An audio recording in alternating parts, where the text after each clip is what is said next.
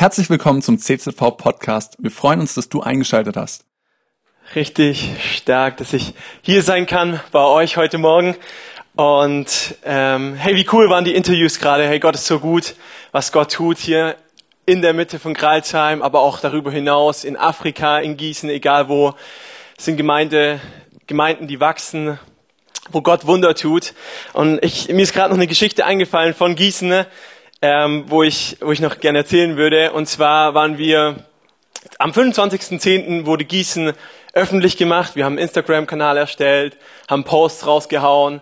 Und es hat ein Mädchen mir geschrieben, hey, also wir haben eingeladen auf einen Kaffee, wenn Leute sich treffen wollen mit uns auf einen Kaffee, können sie das gerne tun. Und ein Mädchen hatte geschrieben und ich habe mich mit ihr auf einen Kaffee getroffen und ich habe ihr erzählt, so was unser Traum ist für Gießen.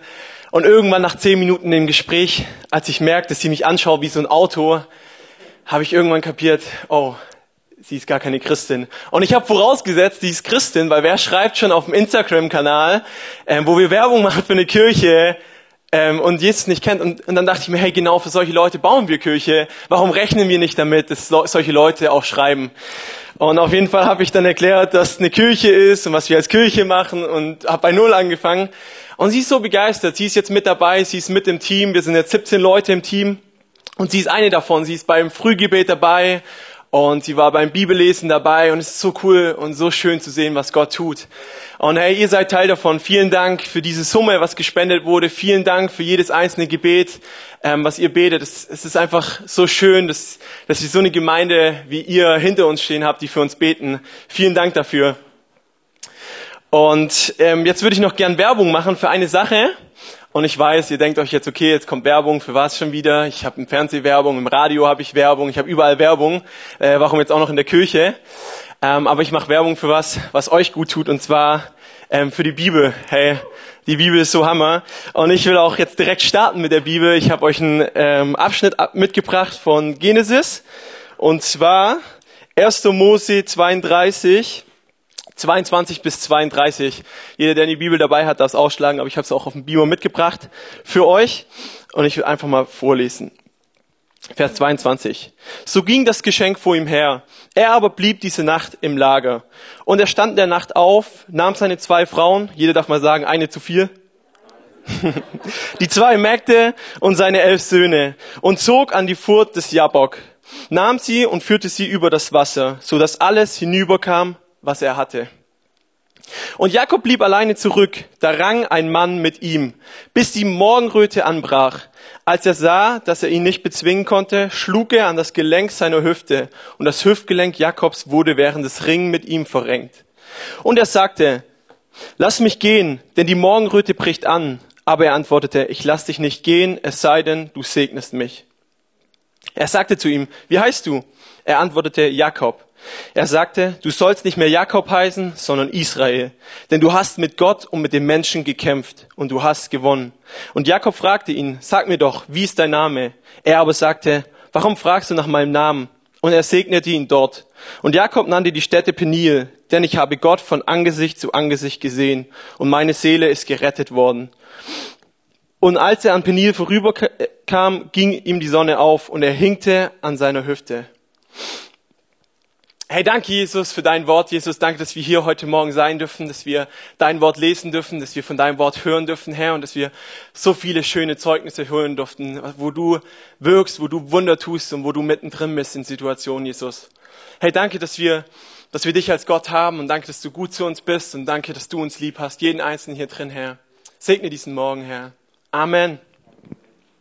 Hey, ich will euch ein bisschen Kontext geben zu der Bibelstelle. Ist vielleicht ein bisschen verwirrend, wenn man ähm, nicht genau weiß, um was es geht.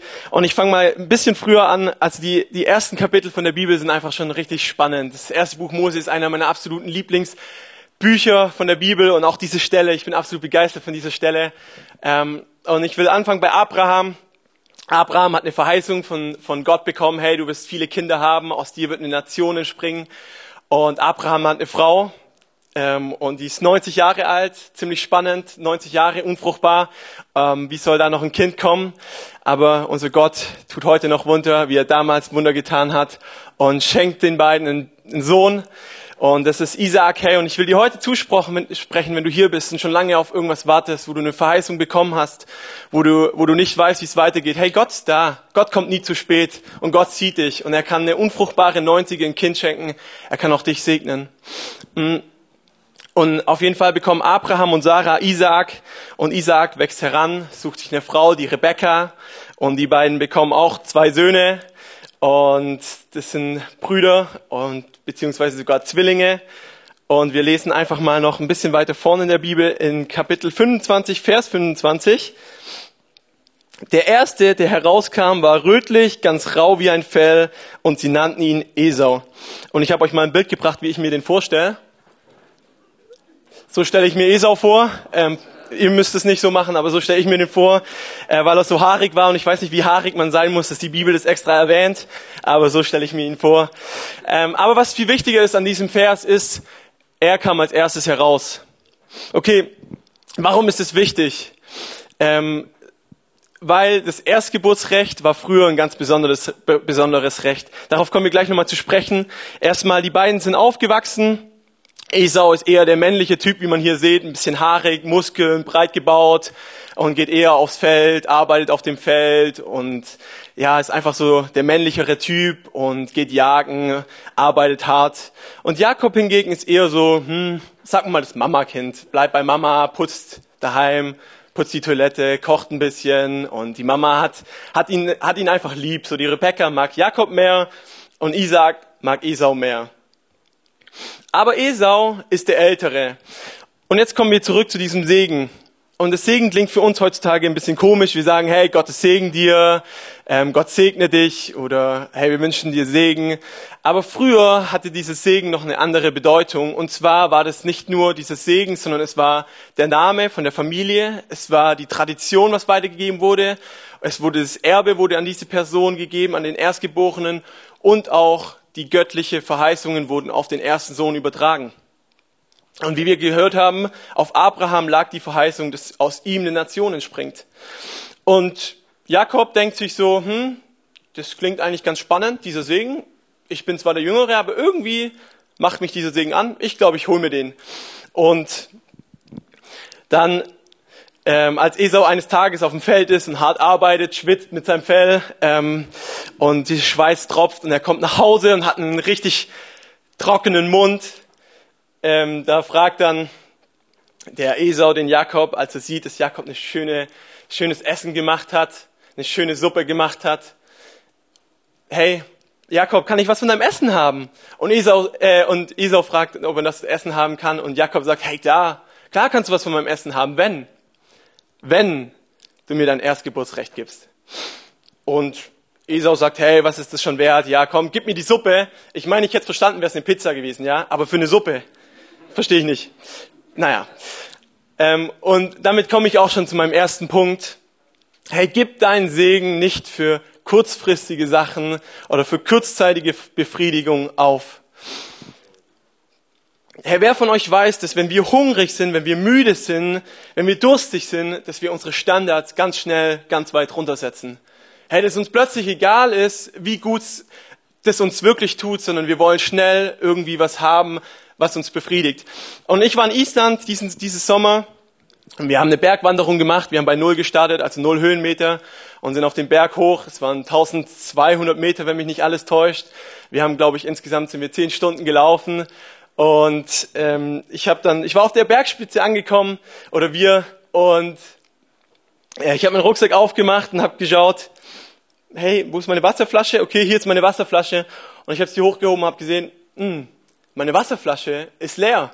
Ich habe kein Wasser mehr. Und der Weg nach unten ist genauso lang wie der nach oben. Das heißt, wir laufen noch mindestens sechs Stunden, äh, haben wir noch vor uns und ich habe kein Wasser mehr und ich habe richtig Durst.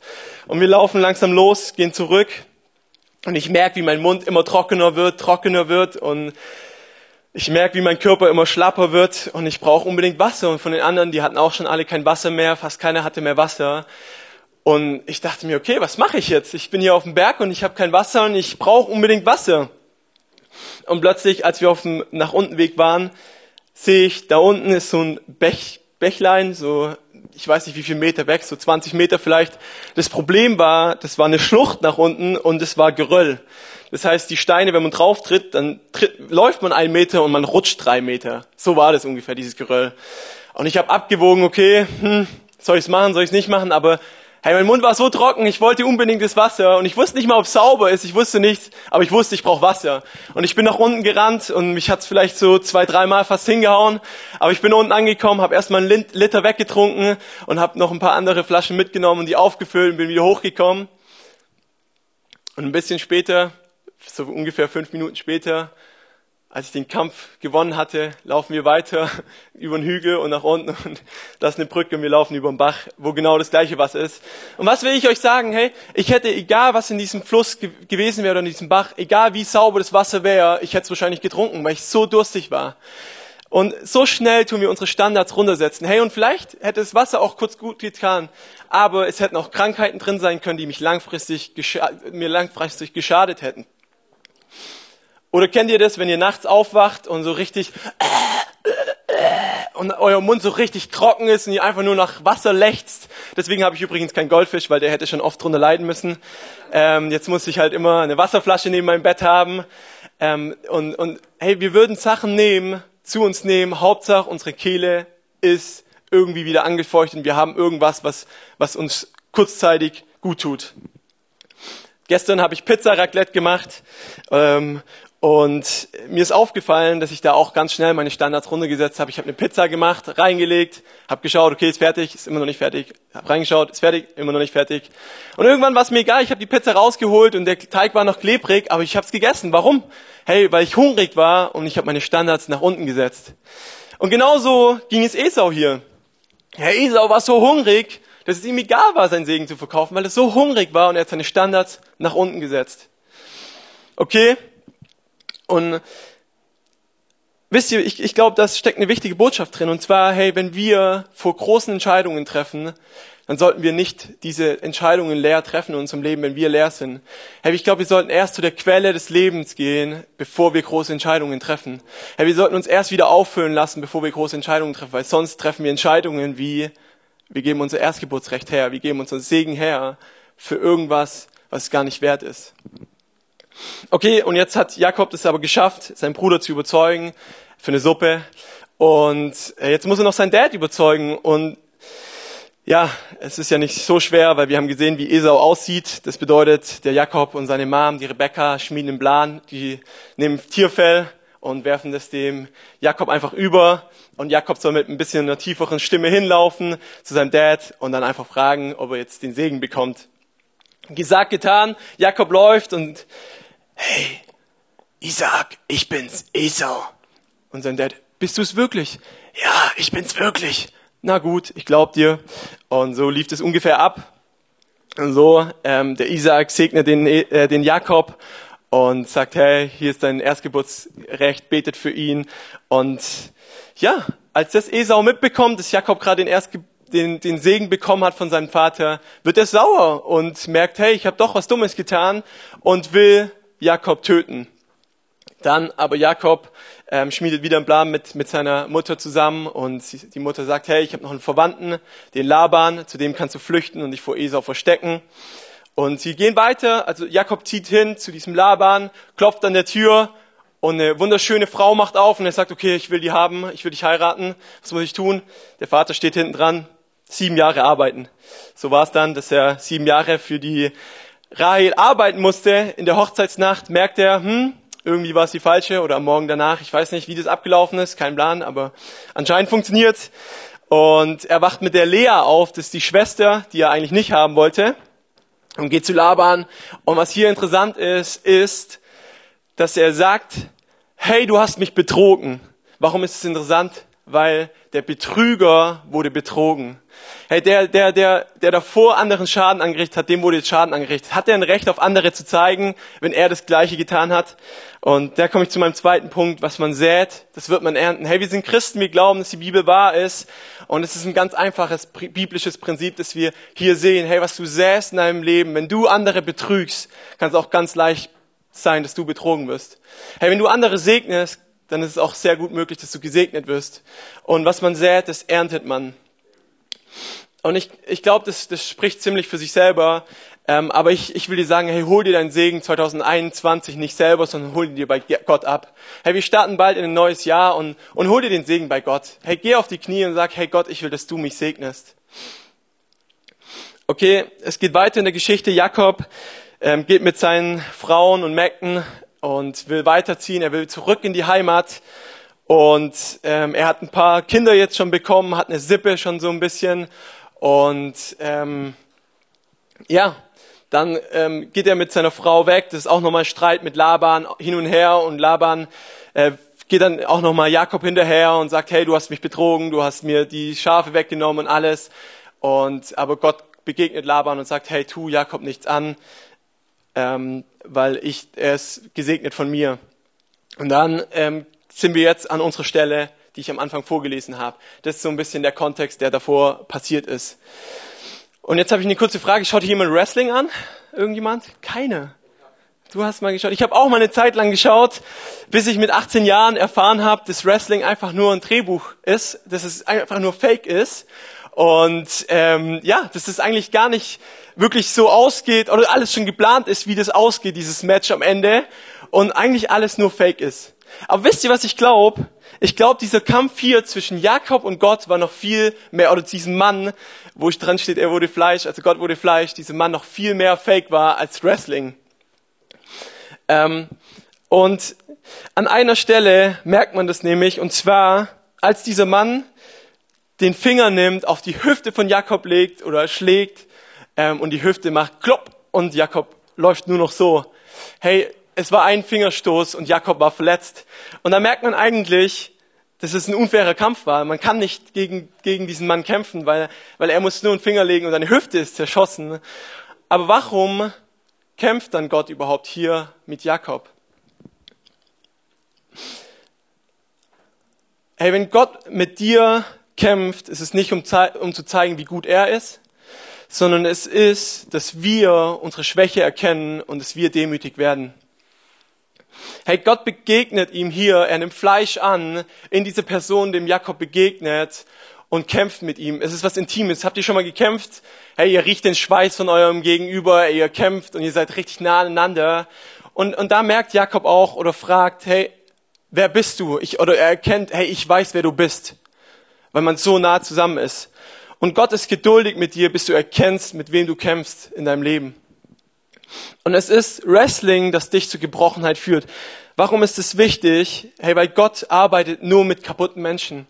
Wenn wir in die Bibel schauen, dann merken wir ganz oft, dass Gott die nimmt, die schwach sind, dass der die nimmt, die wissen, dass sie nicht stark sind, dass er die Leute gebraucht, die wissen, dass sie zerbrochen sind und einen Retter brauchen.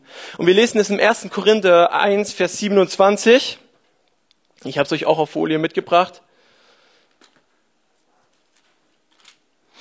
Sondern was töricht ist in den Augen der Welt, das hat Gott erwählt, um die Weisen zu beschämen und was schwach ist in den Augen der Welt, das hat Gott erwählt, um zu Schande zu machen, was stark ist. Und das Unedle der Welt, das Ver und, und das Verachtete hat Gott erwählt, um das, was nichts gilt, um zunichte zu machen, was etwas gilt, damit sich vor ihm kein Mensch rühme. Hey, Gott sucht Menschen, die wissen, dass sie schwach sind und Errettung nötig haben. Und genauso hat Jakob das erkannt, als er mit ihm gekämpft hat und und ähm, gemerkt hat, dass er keine Chance hat. Hey, ich glaube, ab diesem Zeitpunkt, wo wo dieser Mann aka Jesus in, in, in Person, an die Hüfte langt, ich glaube, ab dann war es kein Kampf mehr. Ich glaube, ab dann war es nur noch ein Hängen. Ab dann hat Jakob nur noch an diesem Mann gehangen, weil er so Schmerzen in seiner Hüfte hatte. Hey, ich glaube, was es uns sagen kann, ist, hey, das, da sagt dann Jesus, lass mich gehen. Und Jakob sagt, nein, ich kann dich nicht gehen lassen. Erst musst du mich segnen. Ich bin so schwach, ich bin jetzt so kaputt, ich kann nicht mehr laufen, ich brauche deinen Segen. Und er klammert sich an diesen, an diese Person. Und ich glaube, genau das dürfen wir lernen. Hey, wenn wir mit Gott kämpfen, Irgendwann ist der Kampf vorbei und wir dürfen uns an Gott hängen. Hey, wenn du mitten in einer Krise bist, dann darfst du dich an Gott hängen. Du brauchst nicht mehr gegen ihn zu kämpfen und, und, und irgendwie zu widersprechen, und, sondern wir dürfen lernen, hey, irgendwann dürfen wir uns einfach nur noch an Jesus hängen. Er hat für dich gekämpft. Es ist im Neuen Testament. Wir, wir sprechen ganz oft, dass das Alte Testament so ein Bilderbuch ist für das Neue Testament. Und genau da sehen wir, dass hey, hier muss Jakob mit diesem Jesus oder mit diesem Mann kämpfen. Ne? Aber im Neuen Testament hat Jesus für dich gekämpft.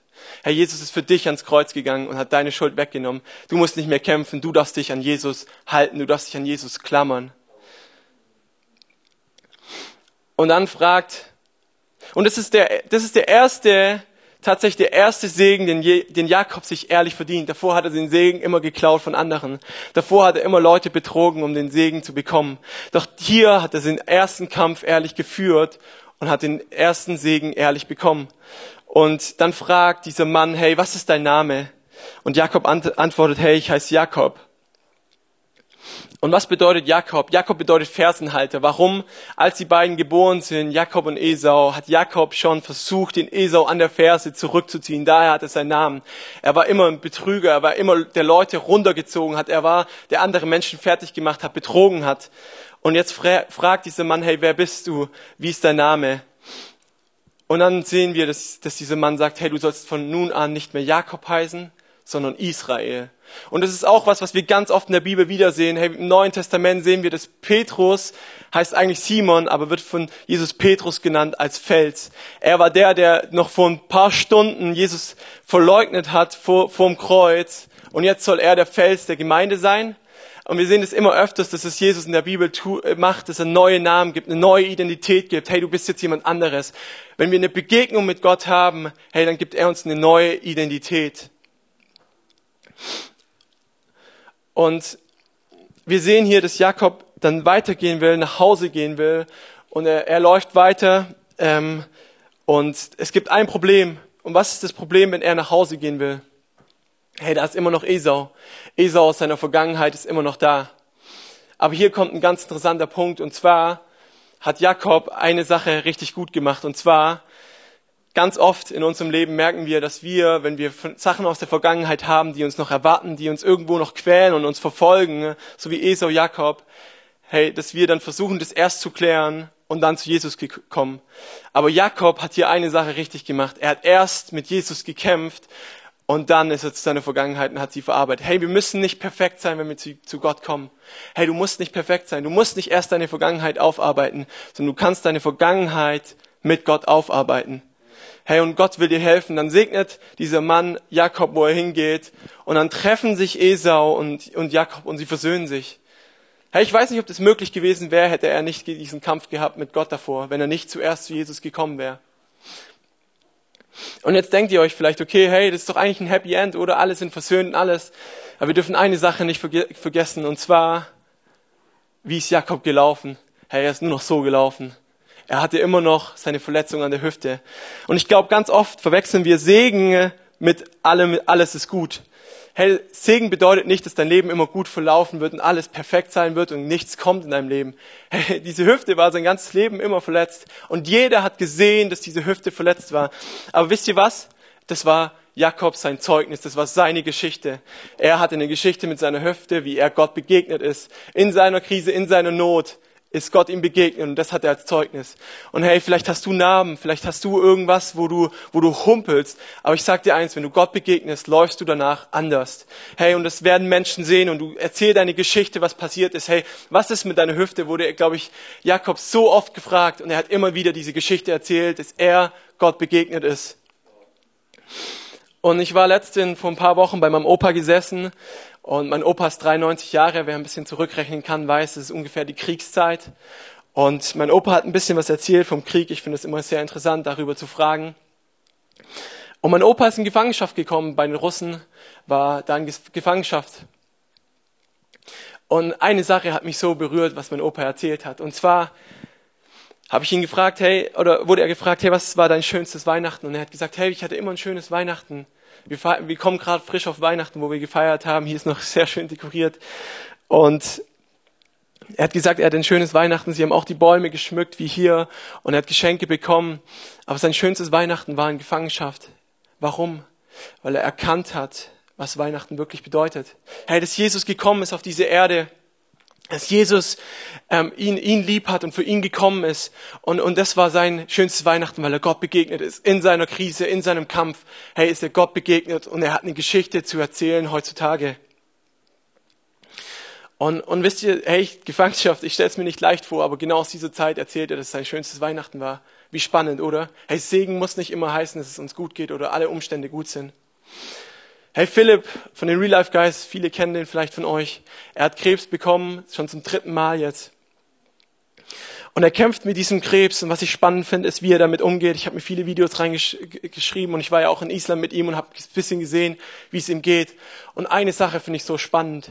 Hey, er erzählt seine Geschichte, wie er Gott begegnet ist. Und ihm ist egal, wie es ausgeht. Hey, er weiß, Gott ist bei ihm und er wird bei Gott sein.